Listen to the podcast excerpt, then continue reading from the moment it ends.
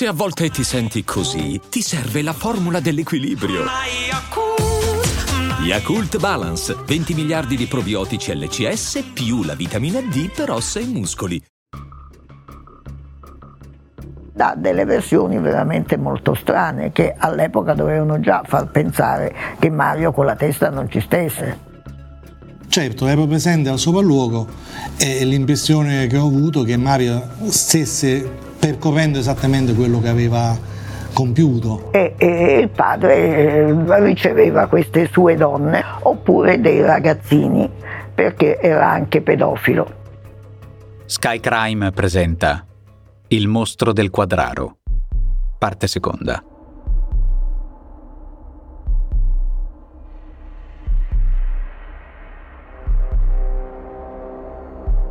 Roma, quartiere popolare del Quadraro.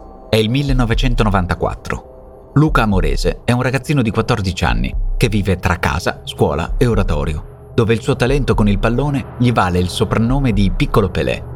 Il Pelé del Quadraro, però, è scomparso da giorni. Solo una lettera indirizzata alla mamma, che anziché chiarire lascia ancora più dubbi. Dubbi che via via si fanno sospetti e portano ad un uomo Elvino Gargiulo. La sua baracca è frequentata da ragazzi che vanno e vengono, tra questi anche il figlio che talvolta passa a trovarlo. E qui, per serendipità, i carabinieri che indagano su una sparizione trovano informazioni su un'altra scomparsa, avvenuta tre anni prima, quella di Luigina Giumento e la nipote Valentina. Se non altro, questo è un lato positivo dell'indagine. Cercando qualcosa si trova qualcos'altro Scabroso o no, sicuramente merita di essere scoperto. Ma quando questo comporta entrare nell'universo di una mente deviata, ecco che il caos prende il sopravvento. Ogni cosa ne diventa un'altra, un istante dopo. E un inquirente può persuadersi di intuire cosa sia successo, magari anche perché, ma rimanere poi impantanato alla ricerca del come, fino a dubitare di quella prima impressione. Io sono Francesco Marchi e la mia voce viaggerà assieme alle vostre domande su storie di crimini e delitti. Qui, su Sky Crime. Entra in scena una figura nuova, ma indispensabile. Giancarlo Armati, uno dei magistrati che si è doviziosamente occupato del caso.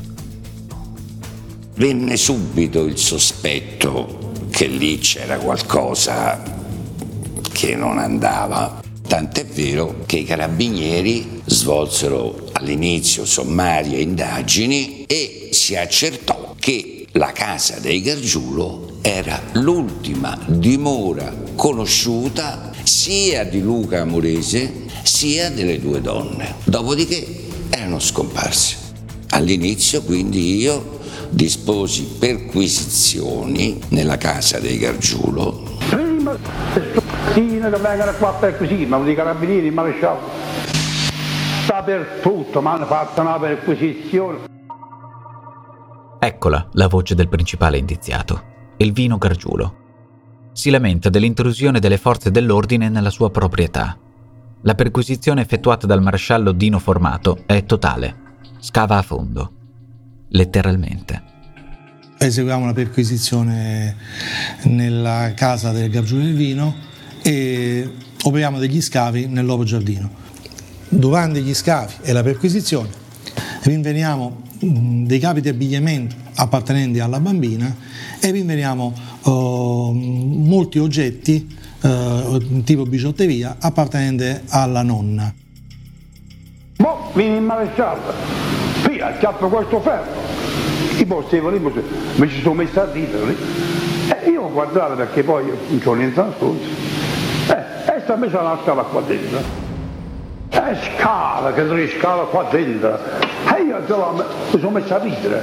E sapete, che cazzo c'è che la dentro? Elvino ride, perché stando a suo dire non ha nulla da nascondere. Ma dopo i primi ritrovamenti, la risata si smorza presto. All'interno del pozzo rinveniamo delle ossa, troviamo un segmento di omero uh, pertinente una donna dell'età tra i 45 e i 55 anni, compatibili con l'età della giumento Luigino. Poi siccome è sparito Valentina, mi è sparita la vecchia, mi è sparita un ragazzino, tutto, poi tutto a me mi capita.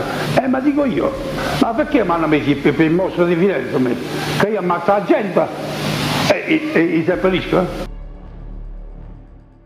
In questa situazione io richiedo e ottengo ordinanza di custodia cautelare nei confronti di entrambi Elvino e Mario Gargiulo. Vengono arrestati il 12 dicembre 1995 Certamente il rinvenimento delle ossa, il rinvenimento dell'abbigliamento pertinente alla bambina, degli oggetti pertinenti alla nonna, ci portano ad eseguire un fermo quali indagati di delitto, di grave delitto in questo caso. E in sede di arresto Mario Gargiulo rilascia spontanee dichiarazioni. Confessa l'omicidio di Luigina Giumento e non è confessa così, racconta tutta la storia. Mario confessa, vuota il sacco, racconta di aver tentato, su istigazione del padre, di avere un rapporto sessuale con Luigina. Forse l'alcol, forse l'emozione, non combina nulla. La donna non solo lo prende in giro, ma minaccia di raccontare al padre che è omosessuale e chiede dei soldi in cambio del suo silenzio. Mario perde la testa e la strangola. L'indomani mattina il padre avrebbe ucciso la Valentina e in serata hanno poi distrutto i corpi eh, nel pozzo. Mario aveva avuto una vita proprio travagliata chi si è confrontata con il figlio Mario Gargiulo e ha avuto modo di approfondire la sua vicenda personale è Elisabetta Macrina, suo avvocato difensore. Ha avuto la morte della mamma all'età di otto anni e da quel momento eh, era vissuto con il padre e una sorella. La sorella all'età di 12 anni si trovava incinta perché stuprata dal padre. Per completarne il profilo si aggiunge la psicologa forense Flaminia Bolzan. Elvino avrebbe violentato sua figlia, la sorella di Mario, ma anche lo stesso Mario. Non solo, era stato venduto anche agli amici di suo padre in cambio di una catenina, di soldi. Una condizione di estremo degrado, dove addirittura gli avrebbe fatto mangiare dei topi che il padre gli dava come alimenti, eh, mentre il padre vedeva che mangiava delle bistecche, in effetti ha fatto opi e tante altre cose. Ci ha violentato, a me a 8 anni, a lei a 10 anni è rimasta incinta, due volte. Nonostante l'apparente degrado, Elvino Gargiulo disponeva di una situazione economica tutto sommato soddisfacente, tant'è che spesso si avvicendavano all'interno della baracca una serie di donne dedite alla prostituzione e, e il padre eh, riceveva queste sue donne oppure dei ragazzini perché era anche pedofilo e quindi tutta questa vita a Mario non piaceva. A un certo punto aveva deciso innanzitutto di lavorare non solo per avere un guadagno, ma anche per essere proprio a contatto con altre persone, eh, per socializzare.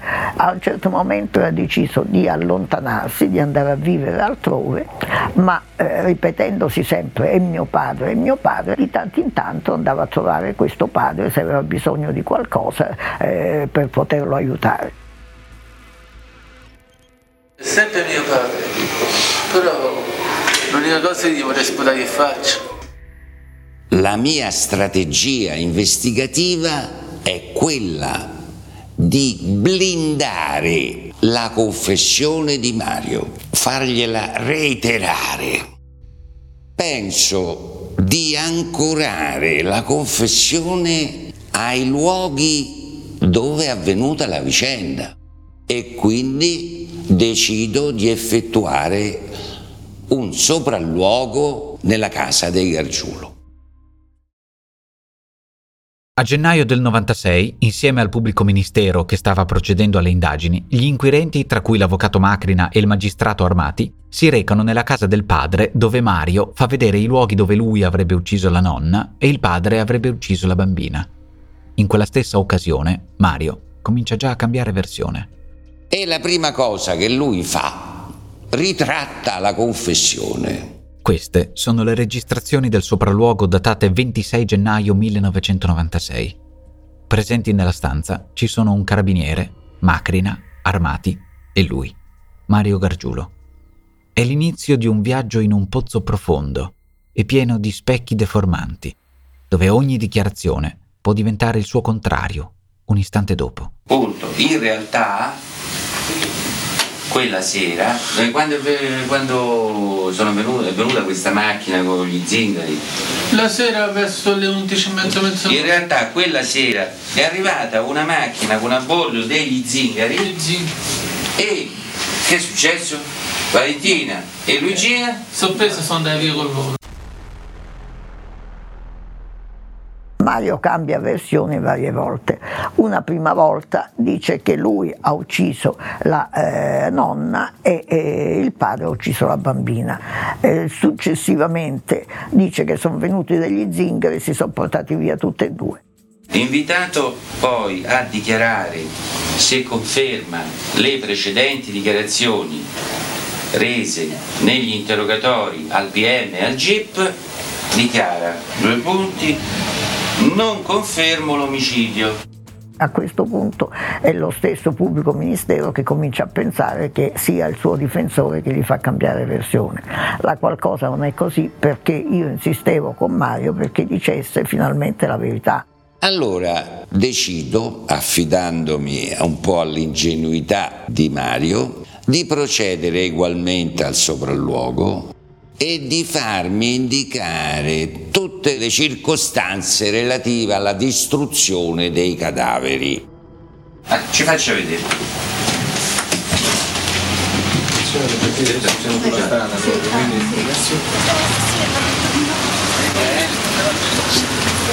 Ci segua, ci segua.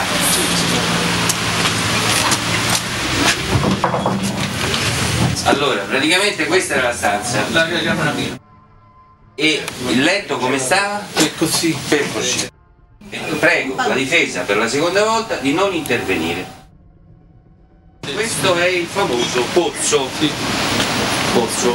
Che Andava direttamente. andava direttamente. Questo lo usavo per bruciare, per bruciare mondezza. Ho capito. Abbiamo sempre bruciato mondezza. Allora, un momento che verbalizziamo questa cosa. E Mario mi indica tutte le tappe che ha fatto dopo aver commesso l'omicidio. Ecco, Allora, aspetti un momento, prima. No, prima voglio fare il giro, poi torniamo qua. Voglio vedere il giro, qual è? In particolare, Mario mi indica la finestra attraverso la quale ha fatto passare il corpo di Luigina Giumento dopo avergli amputato con un'accetta le gambe. Lei mi aveva detto in precedenza che aveva eh, eh, buttato di sotto il corpo, eccetera, eccetera, perché avrebbe dovuto fare un lungo giro. Sì, se no Che do- giro doveva fare? se no dovevo passare dalla strada e da Caccellone. Mi indica il tragitto che ha fatto con il corpo. Andiamo. Inoltre mi indica il ripostiglio nel sottoscala dove aveva nascosto il cadavere della Luigina durante la notte. Venga qui. Questo è il luogo dove lei avrebbe nascosto il cadavere di Luigina.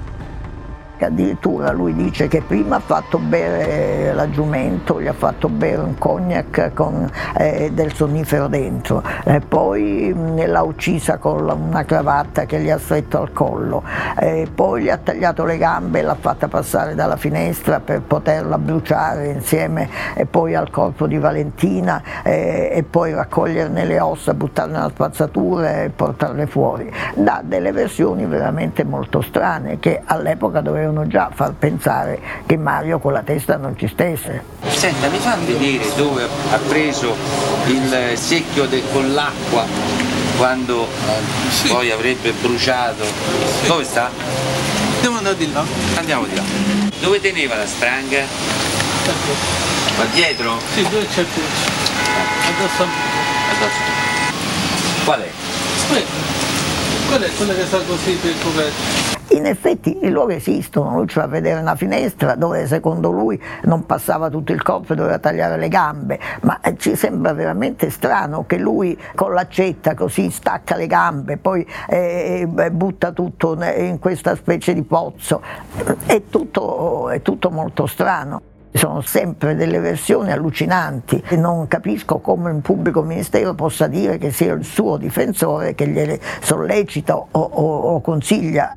Io feci anche a Mario alcune domande per eh, penetrare nel movente e nello stato d'animo del delitto. Quindi lei che è successo? Ci descriva quello che è avvenuto. Ci siamo fatti una mano Mm. e lei subito dopo fatta la mano si è cominciato a spogliarsi. Sì, Abbiamo fatto l'amore, poi sì. abbiamo litigato che lei mi ha chiesto. Chi ha preso l'iniziativa? Lei. Lei. Poi su più bello mi ha chiesto un milione io gli ho detto non ce l'ho un milione. Io Sì. da 200. Quando mi ha chiesto un milione? Quanto stiamo a fare l'amore? Mentre facevate l'amore, Sì. lei Mi ha chiesto un milione. E il cognac, che lei mi aveva detto prima? No, quello l'ho inventato. L'ha inventato il cognac? Sì. Sì. No, il cognac c'era, però non c'era il sonnifero. E Mario continua con queste sue versioni, solo alla fine quando oh, io difensore gli dico vabbè è tuo padre, però a un certo punto di la verità, non ti devi né assumere le responsabilità che non sono tue né eh, cercare di scagionare tuo padre, di qual è la verità. Ci sono vari oggetti, monili, una collanina in corallo, eccetera, che ris- sono risultati appartenere alla mm, Luigina e alla figlia. No, no, Non ci sono. no. Cioè dice Allora, che ci sono, ha detto prima, che non erano dei Cioè, li presero questi monili, No. questi gioielli, non presero niente. Non a niente che non era roba loro. La- la- alcuni monili, gioielli, collanina, eccetera, sono stati riconosciuti dai figli della Luigina. Certo, ero presente al sopralluogo e l'impressione che ho avuto è che Mario stesse percorrendo esattamente quello che aveva compiuto. Lei mi segua. Giro. Mario, l'ho ucciso tu, Luigina. Silenzio. L'impressione è che la, la verità era quella che aveva dichiarato confessando gli omicidi. Calma. Venga giù. Aggiungeva personalmente dei particolari a quelli che erano le- i quesiti postigli dal magistrato. Ha raccontato eh, minuziosamente quello che aveva compiuto quella sera e nei giorni a seguire poi. Dopo il sopralluogo nella baracca degli orrori, le cose cominciano a sembrare più chiare, anche se Mario continua a contraddirsi. Sta di fatto che i carabinieri capiscono che da quella baracca Luigina e Valentina non sono mai uscite vive. Sono state assassinate. Non è la prima volta che facevo un sopralluogo, chiaramente, ma quel sopralluogo me lo ricordo particolarmente perché avveniva in un ambiente di estremo degrado. Anche il racconto, l'amputazione delle gambe, la rottura dei crani con una sbarra di ferro, era agghiacciante, insomma. Al termine delle indagini, quando ho ritenuto che la prova era solida, sia per quanto riguarda Elvino, sia per quanto riguarda Mario, io ho chiesto il rinvio a giudizio. Elvino Gargiulo era un mostro e non era il centro della mia attenzione perché io dovevo costruire la prova e Elvino Gargiulo non mi dava alcun contributo. Ah, c'è questa storia, quella di, come si chiama qua? Valentina è la stessa storia del ragazzino. Ma macchina questa è macchina questa. E quindi la gente pensa male di lei. E, e la gente pensa male di me. Elvino e Mario Gargiulo vengono rinviati a giudizio con l'accusa di aver ucciso Luigina e Valentina e di aver fatto sparire i corpi. Bene, ma torniamo all'inizio, a quello che ha fatto scattare tutte queste indagini, la scomparsa di Luca Amorese. I carabinieri hanno proseguito contemporaneamente le indagini su di lui, ripartendo da quella lettera sospetta indirizzata alla madre, e dispongono nuovi accertamenti e nuove perquisizioni nella baracca degli orrori. In particolar modo eh, cosa troviamo? Troviamo un'agenda dell'Alitalia e eh, constatiamo che sia i fogli dell'agenda eh, trovati a casa di Gargiulo, sia il, la lettera scritta uh, da uh, Luca Movese per dire ai genitori che andava a stare con un uomo col quale sarebbe stato Benone che aveva il bar, hanno uh, dei loghi dell'Alitalia. Tra l'altro sia l'agenda che la lettera presenta dei forellini nell'angolo in basso a destra. Questo fa capire che senz'altro il foglio con cui è stata scritta la lettera è stato tratto da quell'agenda. Forse è vivo, forse ci sono speranze per rivedere Luca Morese, il Pelé del Quadraro, così lo chiamano a Roma. Le indagini sono in corso, ci possono essere ancora molte sorprese. Facendo delle considerazioni che partono da, dall'ambiente e che tengono presente quello che aveva fatto fino a quel momento, non credo che stia conducendo una gran bella vita. La voce che avete appena sentito in una dichiarazione ai giornali dell'epoca è del magistrato Francesco Dall'Olio, sostituto di Armati presso la pretura. Oggi ricorda così la vicenda. La speranza è quella più dei genitori, insomma, il nostro pensiero era un'ipotesi investigativa per trovarlo vivo, sulla base di quello che si era recuperato sia dal fascicolo sia dagli indizi sul territorio, ci poteva essere una possibilità concreta che questo ragazzo si fosse allontanato perché, come dire, irretito da qualcuno che eh, lo avrebbe poi inserito in un giro di prostituzione minorile. Quando si è adolescenti, molte esperienze le viviamo senza ancora averne contezza. Non vogliamo confidarci, per vergogna, o più semplicemente non sappiamo che possiamo farlo. Anzi, dissimulare una fragilità ostentando forza è una delle tante strategie. Forse è per questo che gli stessi amici di pallone di Luca restano sbigottiti di fronte alle informazioni che emergono piano piano. Noi quando veniamo a sapere che eh, Luca è finito nelle mani di questo Elvino che lui chiamava il nonno lì in via Demetriade pensavamo che fosse nascosto lì, non che fosse come diceva lui scappato con una macchina potente, grande. All'inizio c'era più speranza di ritrovarlo in breve tempo, poi sono cominciate ad uscire fuori notizie che poteva essere stato vittima di abusi sessuali, quindi questo fatto ci lasciava ancora più perplessi e impauriti. Lo stesso fatto scatena le suppliche di una madre. Lui lo sa, sta ragazzina, dice dove sta, eh, perché non parli? È in carcere, mangia, beve, non parla niente, perché non dice verità? La coscienza è tua, sfoga, no? Dice dove sta il bambino, no? La coscienza è tua, Rosa Amorese lo ricorda a Gargiulo, nella speranza di ricevere notizie di suo figlio. Quella coscienza a cui lei si appella fa riferimento al metro morale del nostro agire.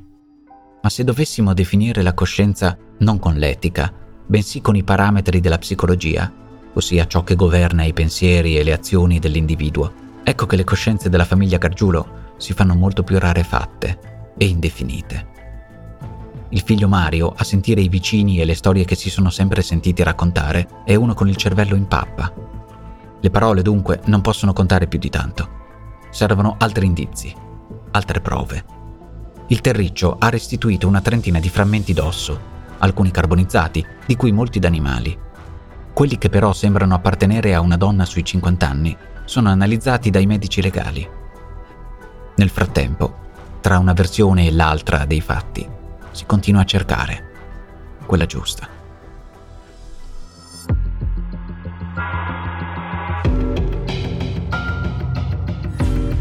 Hai ascoltato Il mostro del quadraro, una serie Sky Crime.